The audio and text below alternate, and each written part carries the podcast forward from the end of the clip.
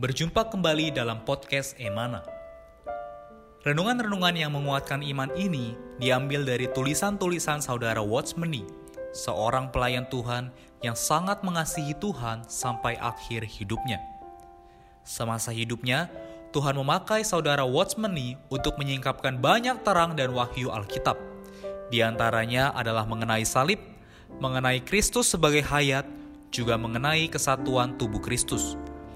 Kami berharap kehadiran podcast Renungan Emana, khususnya di masa pandemi virus hari ini, dapat menghibur dan menguatkan iman Anda. Podcast Renungan Emana dapat Anda dengarkan melalui aplikasi Emana dan Spotify. Anda dapat menghubungi kami pada nomor hotline Emana di 0851 5677 2397. Sekali lagi Anda dapat menghubungi kami pada nomor hotline Emana di 0851 5677 2397. Buku-buku saudara Watchmeni secara lengkap dapat Anda peroleh di toko buku Yasmerin, Tokopedia, Google Playbook, atau di website resmi yasmerin.com. Selamat menikmati seri renungan hari ini. Puji Tuhan, salam damai sejahtera saudara-saudari, para pendengar podcast Emana. Syukur pada Tuhan kali ini kami bisa kembali hadir melayani saudara-saudari sekalian. Sudah bergabung bersama dengan kita, Saudara Moses. Puji Tuhan, Saudara Moses. Halo, puji ya. Tuhan. Puji Tuhan, sudah bagus. Amin. Puji Tuhan, ya. senang bisa senang kembali. berjumpa lagi ya, Saudara ya. Iya, setelah sekian lama kita bisa kembali Amen. bersama berkoordinasi. Amin. Baik, Saudara Moses, seperti Amin. biasanya bahwa setiap satu minggu kita mempunyai satu topik yang baru, juga dengan uh, sub-sub judul yang ada di dalamnya sebagai pembahasan kita. Dan minggu ini topik besar kita adalah mengenai minta maaf dan ganti rugi. Khususnya pada hari ini kita akan lebih detail membahas perihal hati nurani yang murni. Baik, ayat firman Tuhan kita ambil Amen. dari satu buah kitab yaitu Matius pasal 5 ayat 25. Segeralah berdamai dengan lawanmu selama engkau bersama-sama dengan dia di tengah jalan. Puji Tuhan dari satu ayat ini ada terang apa yang bisa disampaikan Saudara Moses? Amin.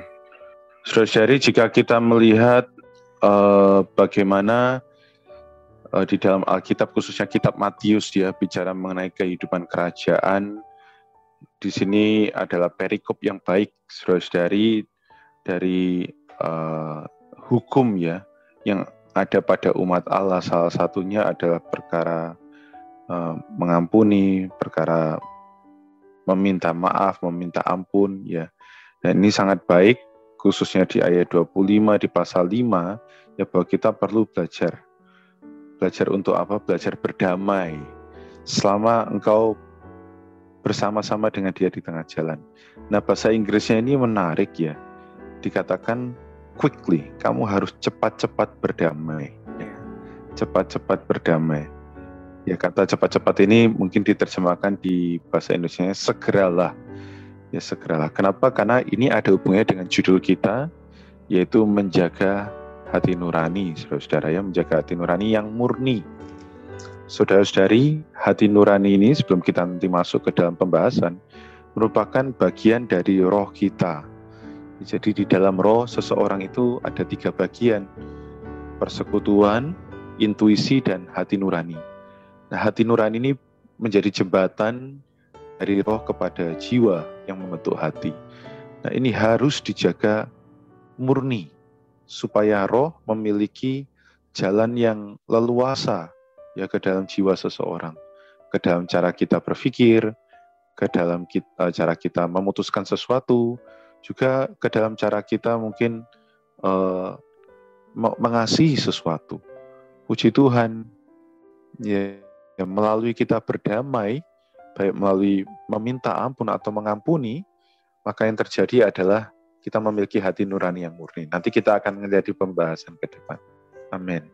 Ya, amin. Sangat baik sekali bahwa ayat yang baru saja kita baca itu berkaitan erat dengan hati nurani ya. Sebab ketika kita melihat ayat Betul. ini seperti yang surah Moses katakan, uh, segeralah berdamai atau cepatlah berdamai itu sangat berkaitan dengan uh, hati nurani kita. Ya. Karena hubungan kita dengan orang lain itu mempengaruhi bagaimana hati nurani kita, baik dengan orang itu maupun juga dengan Tuhan. Ya. Nah, bagaimana penjelasan detailnya? Mari kita sama-sama, Sosari, melihat satu buah kutipan yang ada di dalam renungan kita hari ini. Di sana dikatakan demikian, setelah kita percaya Tuhan, kita harus mempunyai kebiasaan minta maaf dan ganti rugi. Kalau kita bersalah kepada seseorang Amin. atau telah merugikan seseorang, kita harus belajar meminta maaf dan memberikan ganti rugi. Di satu pihak, kita harus mengaku dosa di hadapan Allah. Di pihak lain, kita juga harus meminta maaf dan memberikan ganti rugi di hadapan manusia. Jika kita tidak berbuat demikian, hati nurani kita di hadapan Allah mudah sekali menjadi keras. Hati nurani yang keras akan menimbulkan satu kesukaran yang mendasar, yakni terang Allah sangat sukar menyinari diri kita. Karena itu, kita harus mempunyai Amin. kebiasaan minta maaf dan ganti rugi. Agar apa? Agar kita memiliki satu hati nurani yang peka di hadapan Allah. Amin. Amin. Puji Tuhan ya di dalam Ibrani 9 ayat 14, saudara-saudara yang terkasih, penulis kitab Ibrani berkata bahwa betapa lebihnya darah Kristus yang oleh roh yang kekal telah mempersembahkan dirinya sendiri kepada Allah sebagai persembahan yang tak bercacat akan menyucikan hati nurani kita dari perbuatan-perbuatan yang sia-sia supaya kita dapat beribadah kepada Allah yang hidup. Nah, alat ayat ini benar-benar menjadi sebuah uh, dorongan ya bahwa jika kita mau beribadah kepada Allah yang hidup, beribadah di sini bukan sekedar berkebaktian, ya bersekutu. Beribadah ini menampilkan Allah. Ya, Allah yang hidup ini ternyatakan, tertampilkan, terekspresikan. Ada satu problem yang harus dibereskan yaitu hati nurani. Nah, bagaimana membereskannya adalah oleh darah Kristus. Nah, bagaimana darah Kristus bisa teraplikasikan atau diterapkan? Yaitu melalui meminta maaf, meminta ampun, ya, memberikan ganti rugi kalau kita memang merugikan, yeah. membereskan semua perkara yang uh, masih nanggung ya, itu akan menjadi sekatan penghalang bagi terang Allah untuk bisa tadi saudara Ade bagus mengatakan ya uh, masuk ke dalam kita menyinari kita seperti selubung ya segala pelanggaran-pelanggaran itu seperti sebuah debu di jendela yang harus setiap hari ya dibersihkan saya tinggal di rumah yang memiliki banyak jendela. Itu kalau sudah dibiarkan satu minggu tidak dilap, wah debunya sudah banyak sekali ya. Sulit terang itu masuk. Ya puji Tuhan. Membereskan hati nurani itu seperti membereskan jendela dari debu-debu. Amin. Terang Allah bisa masuk. Melalui apa caranya? Meminta maaf, ganti rugi. Amin. Iya, karena itu minta maaf dan ganti rugi adalah perkara yang penting ya, Surah Moses ya, yang perlu menjadi pengalaman Betul. kita, Amen. khususnya sebagai orang Kristen. Ya, apabila kita pernah melakukan satu buah kesalahan atau merugikan orang lain, maka seperti ayat yang tadi di atas kita bahas ya, Surah Moses ya, ya segeralah, iya. cepatlah, yeah. ya berdamai dengan lawanmu. Juga di hadapan Allah tadi dikatakan kita perlu mengaku dosa juga menerapkan darah Kristus. Nah, itu yang akan membuat kita Amen. dibersihkan. Ya seperti jendela yang sudah banyak debunya itu dibersihkan kembali sehingga cahaya matahari bisa masuk, bisa menembus ke dalam jendela itu. Amin. Uh, baik, saya akan bacakan Amen. kembali satu buah kutipan yang ada di sini. Dikatakan demikian, jika Anda hanya berdosa kepada Allah tanpa bersangkutan dengan orang lain, Anda tidak perlu minta maaf kepada orang. Kita tidak menginginkan orang melakukan perkara yang melampaui batas. Saudara-saudari, yang mana pun bila ia berbuat dosa hanya terhadap Allah, tidak bersangkutan dengan orang lain, ia cukup mengaku dosa kepada Allah saja. Sama sekali tidak perlu minta maaf kepada manusia. Ini adalah satu prinsip yang wajib kita perhatikan. Saudara Moses, kutipan ini cukup menarik ya, bahwa Amin. dalam pengalaman ya sering kali saya pribadi ya dulu juga uh, punya ini Saudara Moses punya satu perasaan yang sangat uh, peka ya, juga punya perasaan yang sangat uh, apa uh, sangat berperasaan kalau istilah sekarang itu baper Saudara Moses sehingga ya kalau saya yeah. salah kepada Tuhan ya saya merasa nggak cukup hanya minta maaf pada Tuhan saya harus mendapatkan konfirmasi nih ya eh, apa pengampunan dari manusia juga tetapi kalau kita melihat kutipan ini ya Amen. jika kita hanya berdosa kepada Allah ya kita nggak perlu minta maaf kepada orang lain nah, namun seorang Moses ada kalanya yeah Betul. Beberapa orang Kristen itu nggak demikian. Meskipun dia hanya bersalah pada Tuhan, dia tetap juga minta maaf kepada orang sebagai konfirmasi bahwa Tuhan itu telah mengampuni dia. Nah ini mungkin saudara Mas ada pengalaman juga ada uh, ini ya teladan-teladan yang bisa dibagikan juga bisa memberikan sedikit pencerahan nih supaya kita jelas terhadap perkara ini. Rasul Paulus di kisah para rasul 24 ya ayat 16 berkata sebab aku senantiasa berusaha untuk hidup dengan hati nurani yang murni di hadapan Allah dan manusia. Ya memang betul di satu sisi kita perlu di hadapan Allah tapi juga di hadapan manusia. Namun sekali lagi eh, tingkat pemberesan hati nurani kita juga tergantung kepada tingkat pelanggaran kita ya. Iya. Ada kalanya eh, kita hanya perlu meminta ampun ya pada Tuhan, pada Allah, ada kalanya kita juga perlu sampai uh, kepada manusia. Nah, dari mana kita sebenarnya tahu kapan harus uh, kepada Allah saja atau juga kepada manusia? Saudari ini tidak bisa dengan koreksi pribadi kita ya, kita mengkoreksi diri. Karena yang terjadi pada orang-orang yang mengkoreksi diri adalah dia menanggulangi hati nuraninya terlalu keras, akhirnya dia menjadi orang yang uh, kegunaannya justru malah berkurang di hadapan Allah karena iblis memanfaatkan itu untuk terus menghakimi dia ya, mendakwa dia. Nah, dia tidak sulit ada kemajuan. Nah, karena itu bagaimana kita menanggulangi hati nurani? Puji Tuhan. Tadi kita tahu bahwa Allah itu terang ya.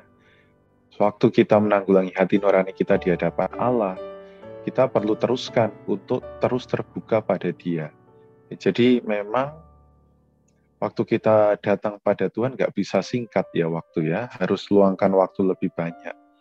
Ya, lima menit itu tidak cukup untuk mendapat terang ya, kecuali memang kita sangat ahli dan sudah begitu dekat dengan Allah seperti Henok ya, yang bergaul dengan Allah. Bagi saya iya. pribadi yeah. perlu 15 menit lebih sampai Tuhan itu benar-benar bisa menerangi gitu ya, sedikit demi sedikit. Nah, di situlah baru nanti akan ada arahan dari terang itu, ya. Apakah hal ini memang perlu sampai menanggulangi di hadapan manusia juga?